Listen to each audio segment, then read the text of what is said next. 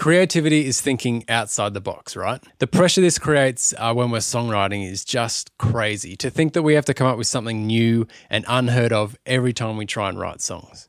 Today, I want to talk about a songwriting approach that actually is being creative inside the box so that we know where we're headed and we know what we need to add so that we can finish more songs and ultimately connect with people who are listening to them. So, songwriting by being creative inside the box. Let's talk about it.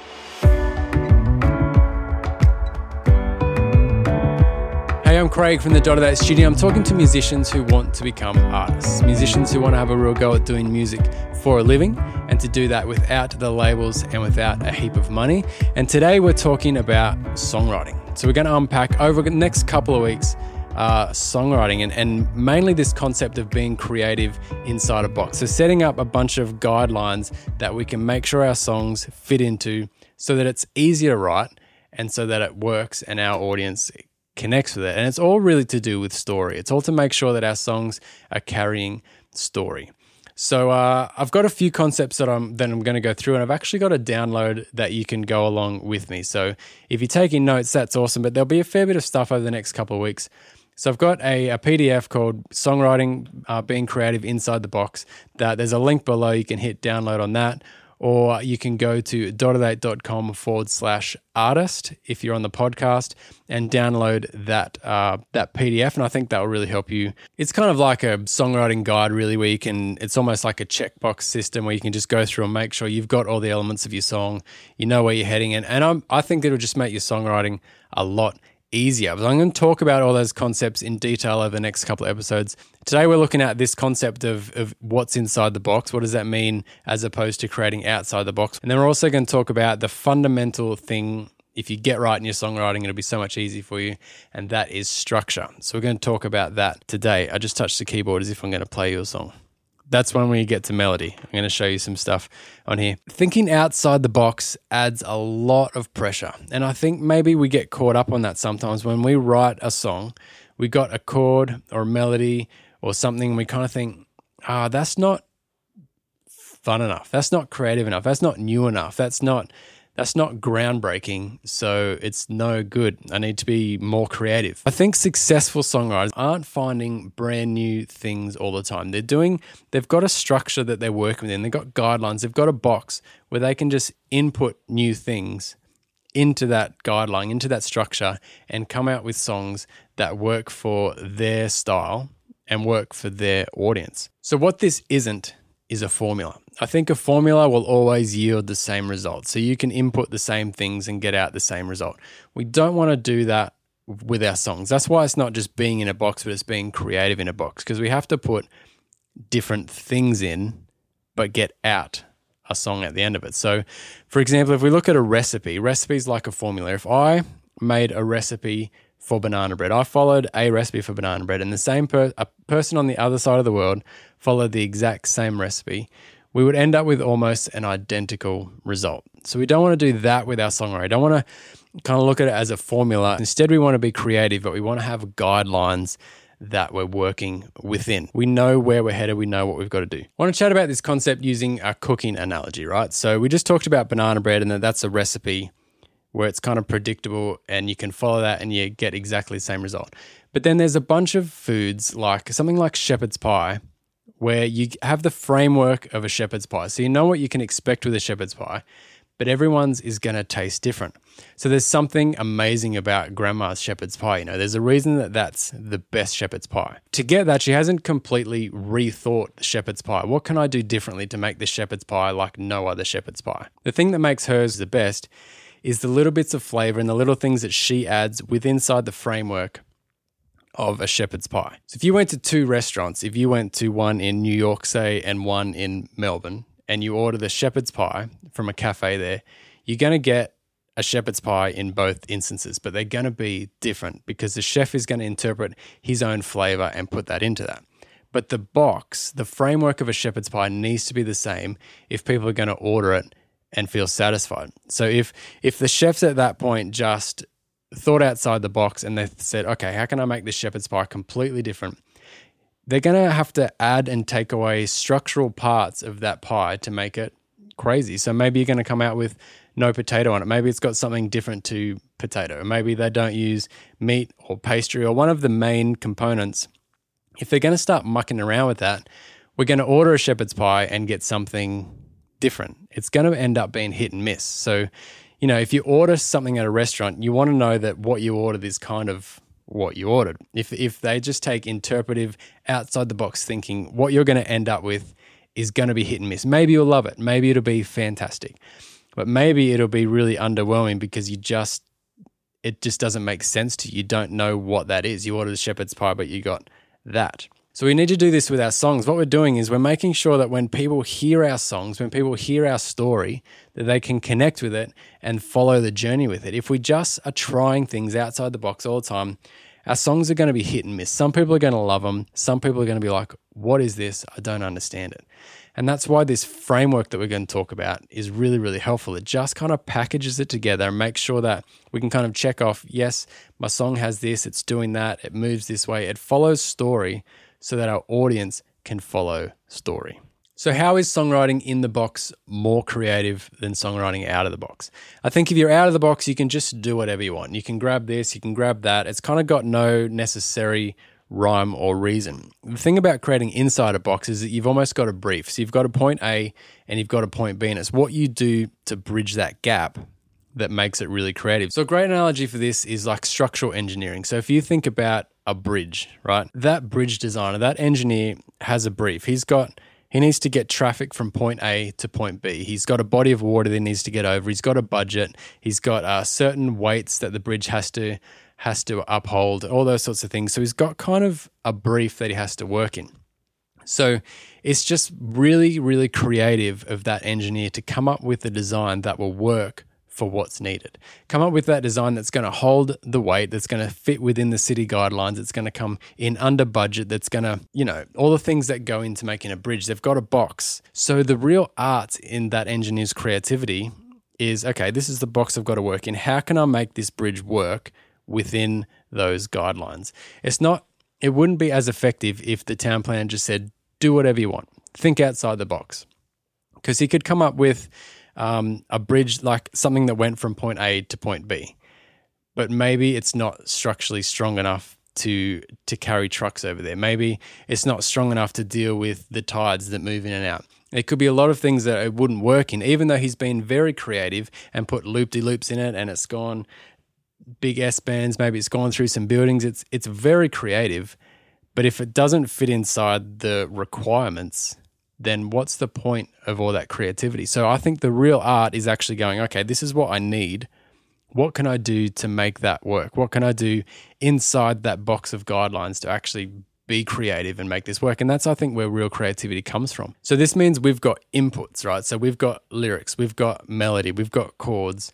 And our output, our end game, what we're trying to achieve is that people would listen to this, connect with it, like it, share it, buy our albums, all that sort of thing. So we've got inputs and we've got an output. So it's about packaging that up to make sure that our objective, so in the engineer's case, is getting traffic safely across this bridge for the next hundred years, however long they need it to last. Our goal as a songwriter is to get our feelings, our emotions out in music and have people connect and like and become loyal to our music. Here's another way of putting it. I have I have three daughters, right? I have a 10-year-old, an 8-year-old, and a 5-year-old. So for my two older ones, what I did is I gave Bailey and Avery an outline of a butterfly, right? On an A4 bit of paper. I gave them the outline and I gave them exactly the same colors, but I put them in different rooms and I said, Can you color in this butterfly for me? So after half an hour or so, they, they came back to me and they gave me their butterfly and they looked completely different.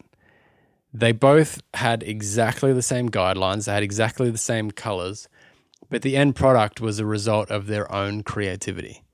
So they came up with they're stunningly different, and they had different designs, different things matched, different um, symmetries between them both. They both looked great. I loved both of them. They were really, really different, but they were the same box. They were the same structure. They had the same guidelines and output. And I think uh, we can relate this to music. So you've got Taylor Swift's brand new song and you've got Shawn Mendes' brand new song. They're both using exactly the same guidelines and structures and that sort of thing, but their input is slightly different, what they put into the box, and their output sounds completely different. And you wouldn't look at those songs and go, they're exactly the same. But I guarantee you they were written with the same guidelines and with the same destination in mind that people would listen, follow, and connect with. And they've found out a way, they've found out their own sort of box and guidelines that they write in. So popular music all has ex- almost exactly the same structure and things, but you come out with different results because of your inputted creativity. The other thing I did is I gave my five year old just a blank bit of paper with some pencils and I said, draw me a butterfly. So I gave her no uh, no guidelines at all. I just said, draw a butterfly. So she, again, about half an hour, came out with this picture that kind of looked like a butterfly. It kind of looked like a butterfly. If you squinted, you could see that it was a butterfly. So it was disproportioned. Uh, one wing was a different size to the other, um, which means it had very little symmetry in the colors.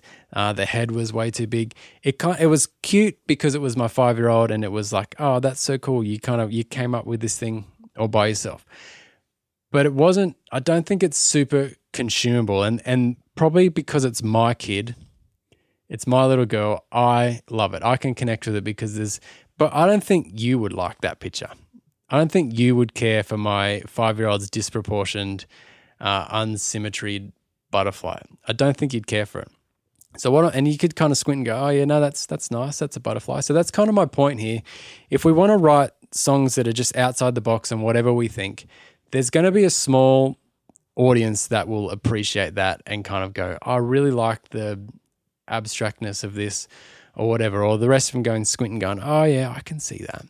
But if we're writing within guidelines, then we're we're opening the door to people that can just like it and appreciate it because we're doing something that we has been tried and tested and it works. So when you've got the people that like squinting, so you're always going to have squinters that are going to look for the extra detail. And that's what I'm talking about where there's so much power in being creative inside the box. So I can look at Bailey's butterfly and put on my squint and, and see extra bits that maybe not everyone else is seeing.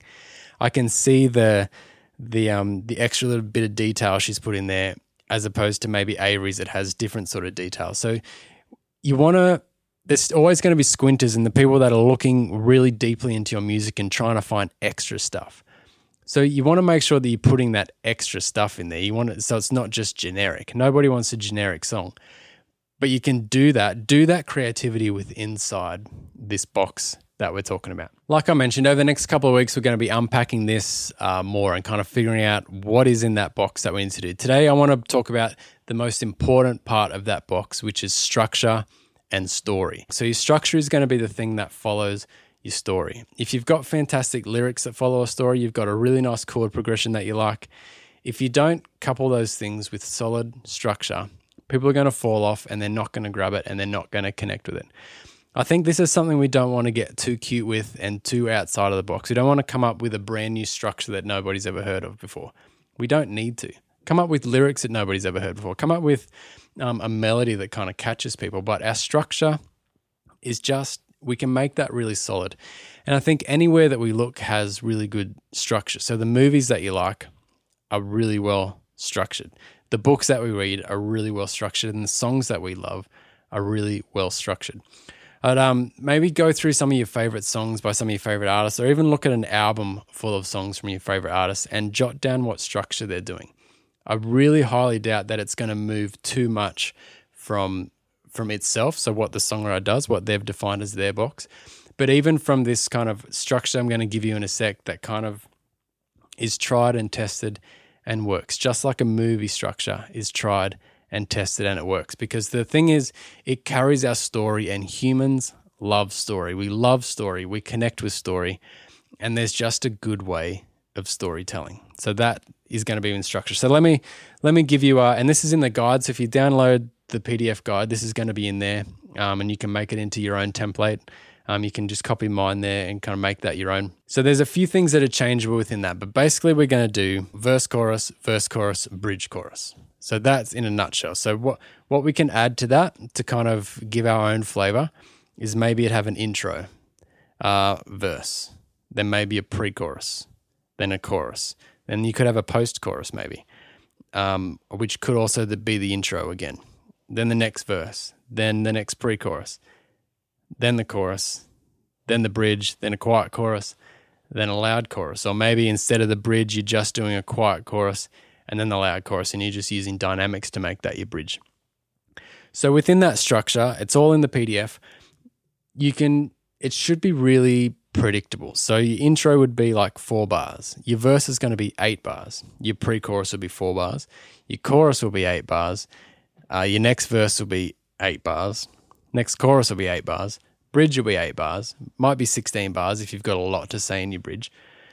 But it's kind of predictable. So if we're chucking in seven bar verses or 11 bar verses, or even if we keep it neat and do 12 bar verses or something like that, there's kind of a natural sort of dialogue that's happening in our timings that just feel normal. And I just I just want to really emphasize again that it doesn't mean that you're not a good songwriter if you stick to a boring 8 bar verse. If you write an 8 bar verse, don't think that you need to make that outside the box. That's that's fantastic. Put that in the box because the truth is people are going to listen to it and appreciate it. We're not writing songs just for music graduates. We're writing songs for people who enjoy listening to music. And this natural flow of this structure allows people to enjoy it and connect with it. You'll also find that they're the songs that are on the radio, they're the songs that are in the playlist. It's not the super creative, uh, twisted, cute ones, it's the ones that work.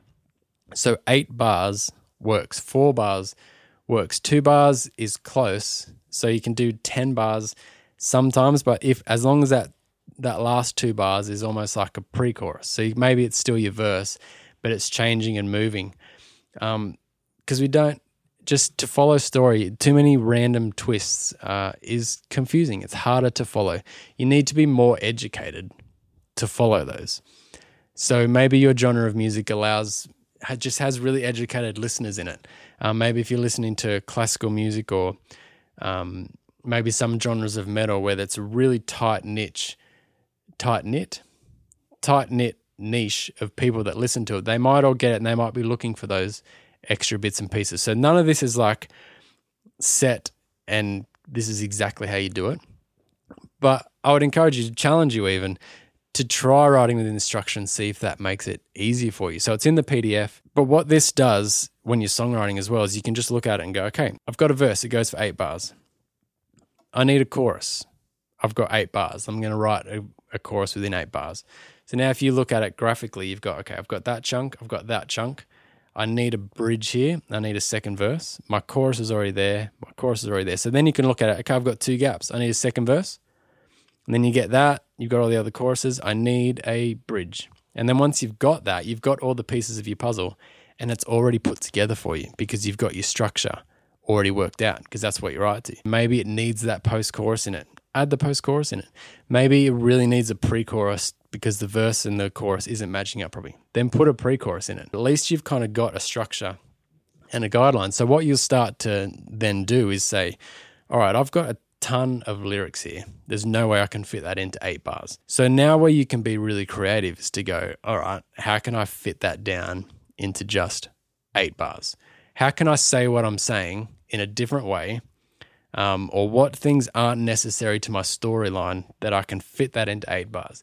That's going to be a much better use of your creativity than make trying to make it last for 12 bars and holding people off from the chorus for that bit longer. It's going to be a much better use of your creativity to rework that into a good structure than it is to just let it flow so that people can hear what you've got to say. That might be a bit challenging. Maybe some of you guys are challenged by this and you don't trust me with that. But maybe just try it. Maybe just chuck in a structure. So I've got when I songwrite, I've got a template set up on the computer that has this structure. There's wiggle room within it, but it's basically set and it just works. If you listen to the popular songs at the moment, you'll notice a structure like this or very similar to this. And the reason this structure works is because it's great story, right? So let's bring this alongside a movie. So, verse one is our setup. Verse one, we meet the characters and we start to understand a bit about who they are. Chorus one is that first incident. This is what makes the movie, right? So we got we got a character, but what's happening to them that makes this story worth listening to. All right, we're not just this isn't Big Brother where we're just watching somebody live. There's an incident. There's there's something that is happening, right? So that's our first chorus. So from then, the journey kind of develops. So now we now we learn about this character in context with what's happened in that incident. So the movie is now following the journey of basically how's this character reacting to what's just happened. Chorus two is kind of where the where the movie kind of gets to that kind of crux point, and and the thing that they've been chasing, they now find again. They run into it again, or they they encounter what they were looking for, or whatever, which is chorus two.